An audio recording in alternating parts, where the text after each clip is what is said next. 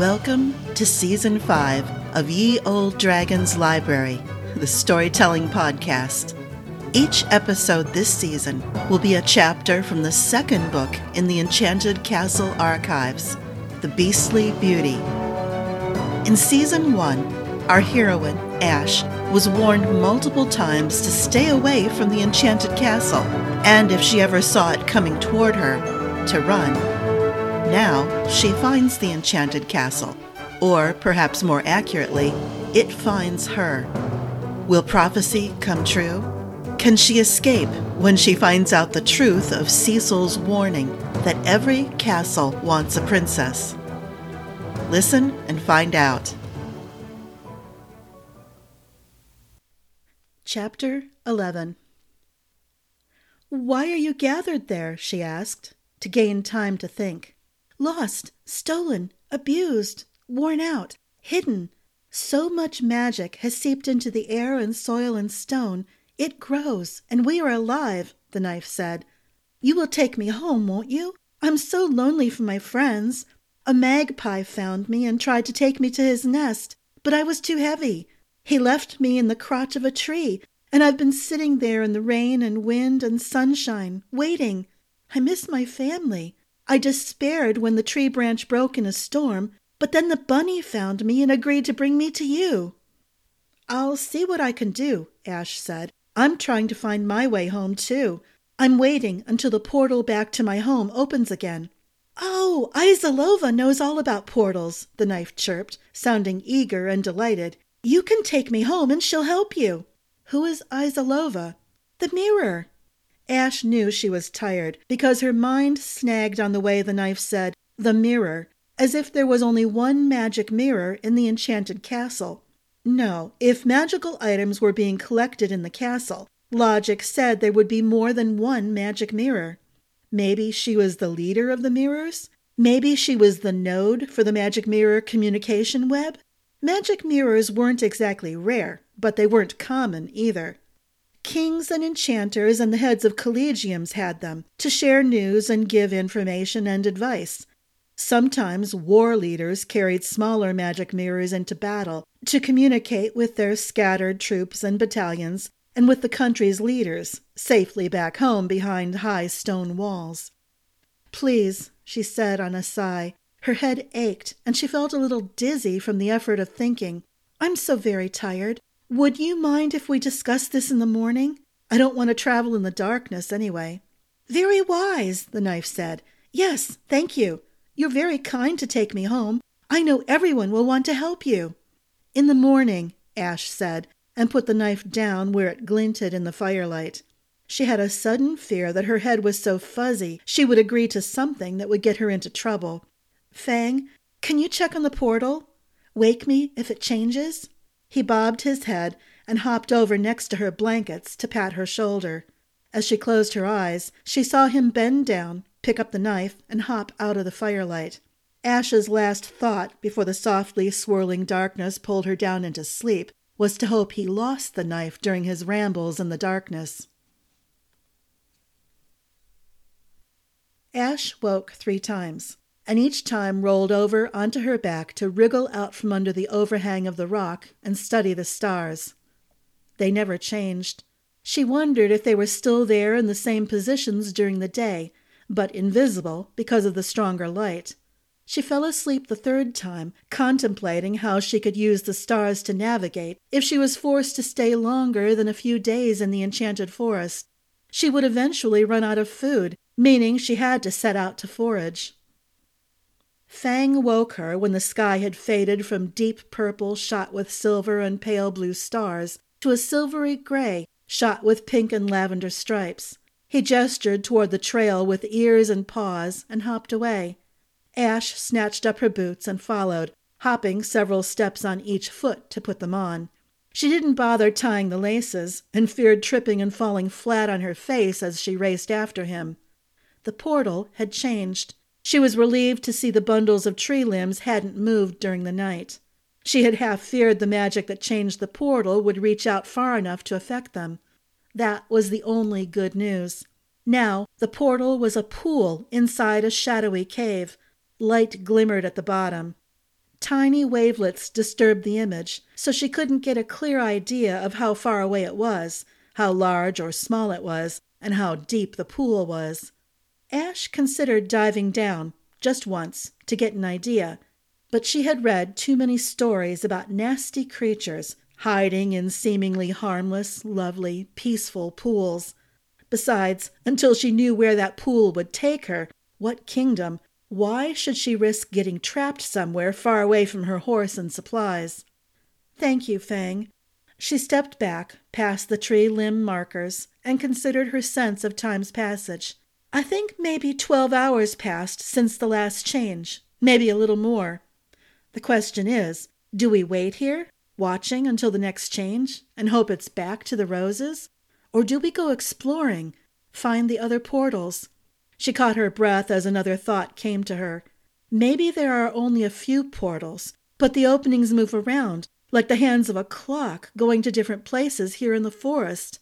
Filby's map had ten spots, so if I sat here waiting, I'd have to wait five days for the roses to appear here again, when I might be able to find them somewhere else, sooner. Ash gnawed on that thought as she headed back to her camp and brought out some trail bread and cheese for breakfast. She would save the cold cooked fish for another meal. Garin whickered and nudged her shoulder when she loosed his halter from the brambles and led him up the bank to where grass and tender plants offered good eating. Ash imagined he was thanking her. It would be convenient if you could talk to me, she murmured. I know ten rings and five crowns and three necklaces and sixteen belts that can do that for you, a chiming voice called. Ash turned around twice, looking for the speaker. Did the sound come from somewhere on her? Memory returned as she patted herself, feeling a little panicky, and found the little gold knife tucked in one of the inner pockets of her vest. How it got there, she couldn't imagine. Could the knife crawl, or had Fang helped it? She decided she didn't want to know. It's not polite to climb up on people and ride them without being invited, she said, after tossing aside a handful of other things that weren't exactly polite. I'm sorry. The knife did sound rather contrite, but the air was cold and you are so nice and warm. I like being around people, touched by people. My sort like to be put to use. Oh, really? And just how well does a knife made of gold cut anything? I wouldn't want to bend you or scratch you. Ash fought a choking sensation that might be laughter. She couldn't believe she was having this conversation with a knife. Oh, I don't cut things. Solid things, the knife hurried to add. I'm to be used in magic and for ceremonies. He sighed. And mostly for decoration. I miss my family. We're made to be a set, you know. Will you take me home today? Please? Let me have my breakfast and neaten up the camp for the day, will you? Then we'll figure out where we are and what we should do. I want to keep an eye on that portal, so when it changes back to the one I came through, I can go home. Oh, the mirror knows all about portals. She knows everything. You can ask her instead of sitting around and waiting. The knife wriggled a little in her grasp, like an excited, eager child. Ash nearly dropped him. Well, that answered that question of how he got into her pocket. Oh, that's good to know. Thank you. She started to put him back into her pocket, then decided she didn't want to feel him moving around there, and kept him in her hand as she went back down the bank to her camp. She ended up putting him on one of the flat rocks that surrounded her dying fire and tried not to look at him as she settled down to eat. Fang curled up in the shade cast by her cloak and went to sleep. She felt somewhat abandoned. She didn't like the idea of exploring the forest in the dark, but she couldn't ask Fang to hop around for very long in the daylight, even with the sloppy shelter of the shirt she had altered to cover him. She didn't want to stay here by the stream, waiting for the roses tunnel to reappear, especially if that knife kept asking her to take it home. Not that the knife kept asking her. It waited politely, silently, as she ate and then shook out her blankets and folded them neatly and arranged her belongings in the shelter of the rock. Ash pulled out her socks and underthings and swished them through the water and wrung them out several times, and then hung them on the brambles that streamed down one side of the rock overhang to dry in the sunshine. The longer the silence from the knife lasted, the more guilty she felt for making him wait. Then she remembered. She couldn't hear him unless she was touching him. Her face warmed, and she hoped she wasn't too red.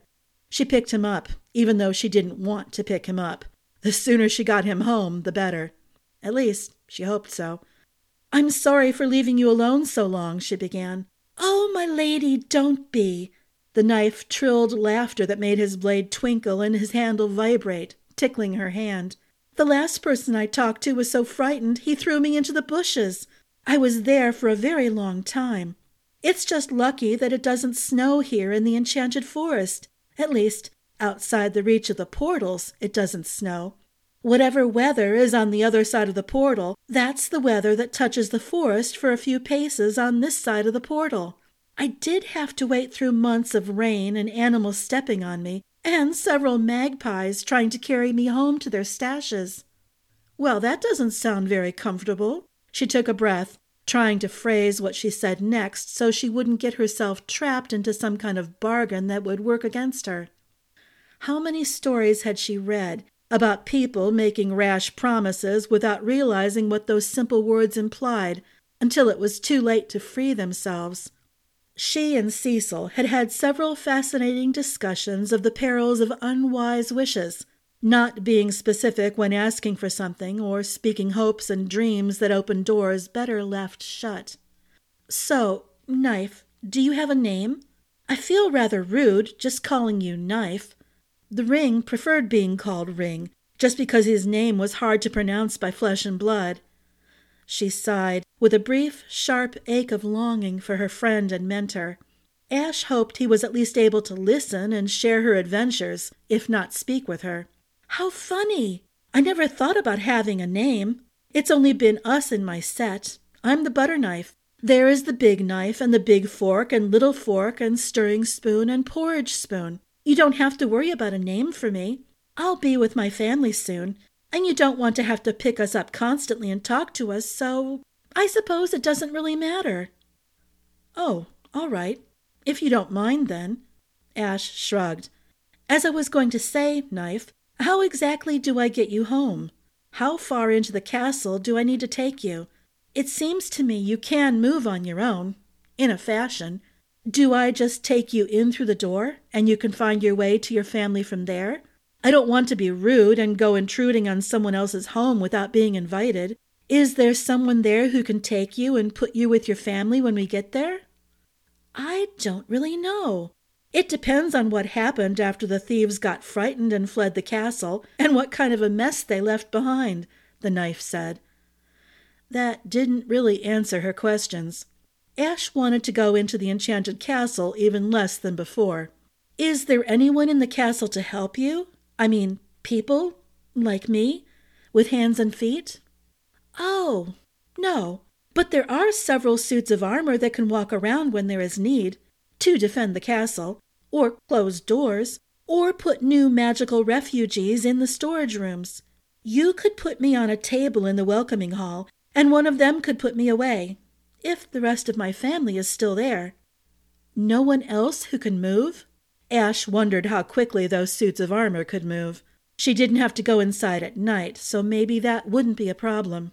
Some of the furniture, but they can't pick up things. Most things.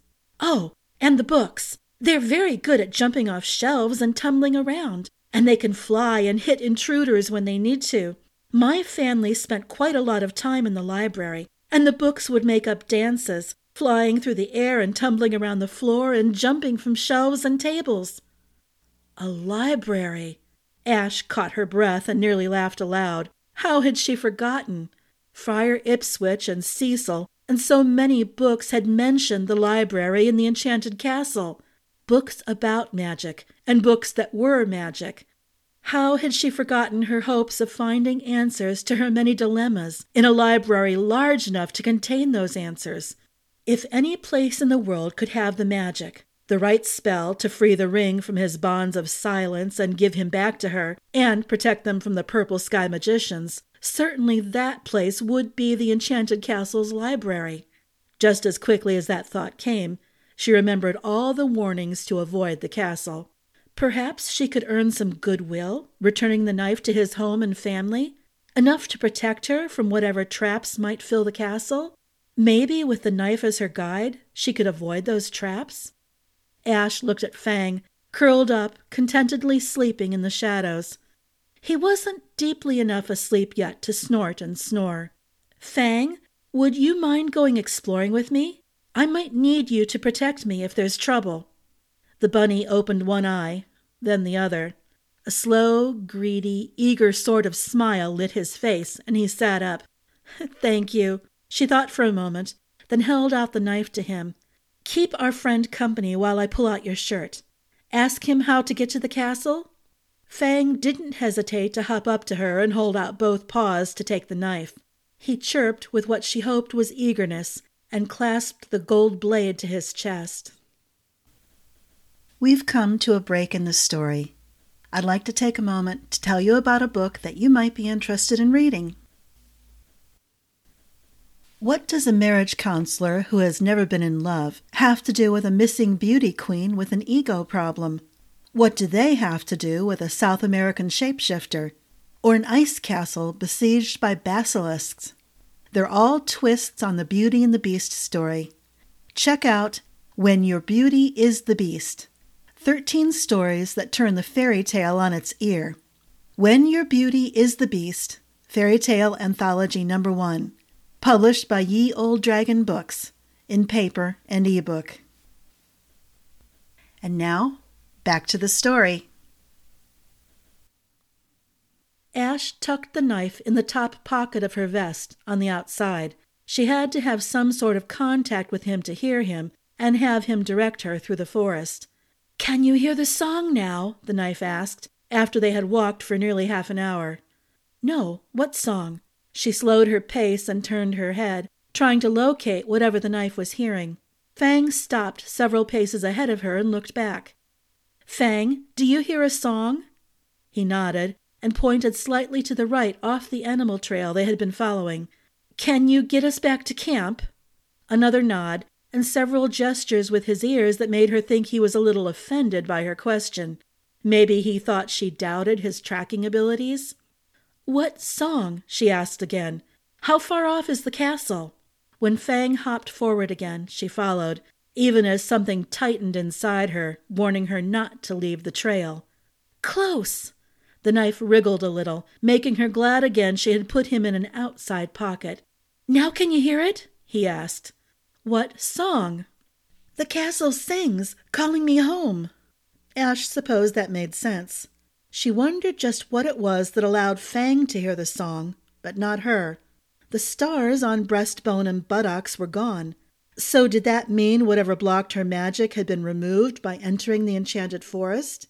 Yet, if that was true, did that mean her inborn magic could finally start to bloom?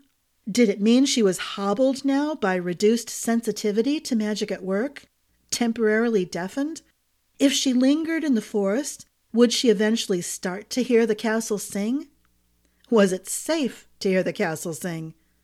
Then she stepped around a cluster of vines wrapping around something tall that she had an awful suspicion wasn't a tree, and all her questions died before they were clear in her head. Her first impression was of seeing through water studying something sitting in the bottom of one of the rare glass goblets Lady Beatrice prized. The air around the castle seemed to curve, and the trees and even small lumps of upturned soil were flattened and pressed aside. No, she decided, after another twenty or so steps closer. There was no seemed about it. She had wondered how the castle could move without leaving a trail of destruction in its wake, but now she understood though she didn't want to twist her brain around the concepts too closely. Everything around the castle, in the place where they had been, was pressed outward and compressed to make room. How quickly did the trees and ground, and perhaps even animals, resume their normal shapes and positions after the castle had passed? She didn't want to see, afraid she might be sick. For all she knew, the castle left permanently flattened and compressed plants and animals in its wake. If it had a dungeon, was there a deep trench in its wake, like the trail of slime left by an enormous poisoned kind of snail? More important, How deep was that layer of compression directly in front of her, between her and the front gates of the castle? How hard would it be to go through it, to get inside the castle? Did she want to walk through? Would she be compressed? Maybe this was a bad idea. If she just threw the knife toward what certainly looked like a curtain of faintly shimmering water, would he eventually get home? Oh, but there were books inside the castle, all the books she might ever need answers, information, guidance, perhaps, as her inborn magic finally awoke. Fang, what do you think? She kept her voice soft, afraid of catching the attention of something that might be watching and listening, perched among the shadows behind those crenellated walls four stories high. The towers on all four corners. How many corners did this massive castle have? Eight? Ten? Enough to give an impression of roundness. Oh, don't be afraid. The knife wriggled again, and Ash could have sworn he muffled a giggle. You're welcome here. Can't you hear the song now? The castle likes you. Ash bit back her retort of, How do you know? With a sighing sound, the drawbridge lowered. Beyond them, massive double doors at the top of a short flight of stairs swung open. Darkness inside for a few heartbeats, until torches flickered into life. They reminded her of the lanterns in Cecil's cottage that lit when they were needed. That similarity wasn't comforting. The drawbridge made her look a little closer. Yes, there was a moat. How did the moat travel with the castle? Did the water slosh as it moved? Her head ached from all the questions swirling through her mind. She supposed the massive, strange magic that allowed the castle to move through the enchanted forest was complex enough to handle the moat without any trouble. Yet what good was the moat? Hadn't the knife said he was stolen by thieves? So people could get into the castle and apparently leave easily enough to take their plunder. What did that say about the castle's defenses? Ash had the awful feeling she hadn't asked the right questions, or enough questions. What do you think, Fang?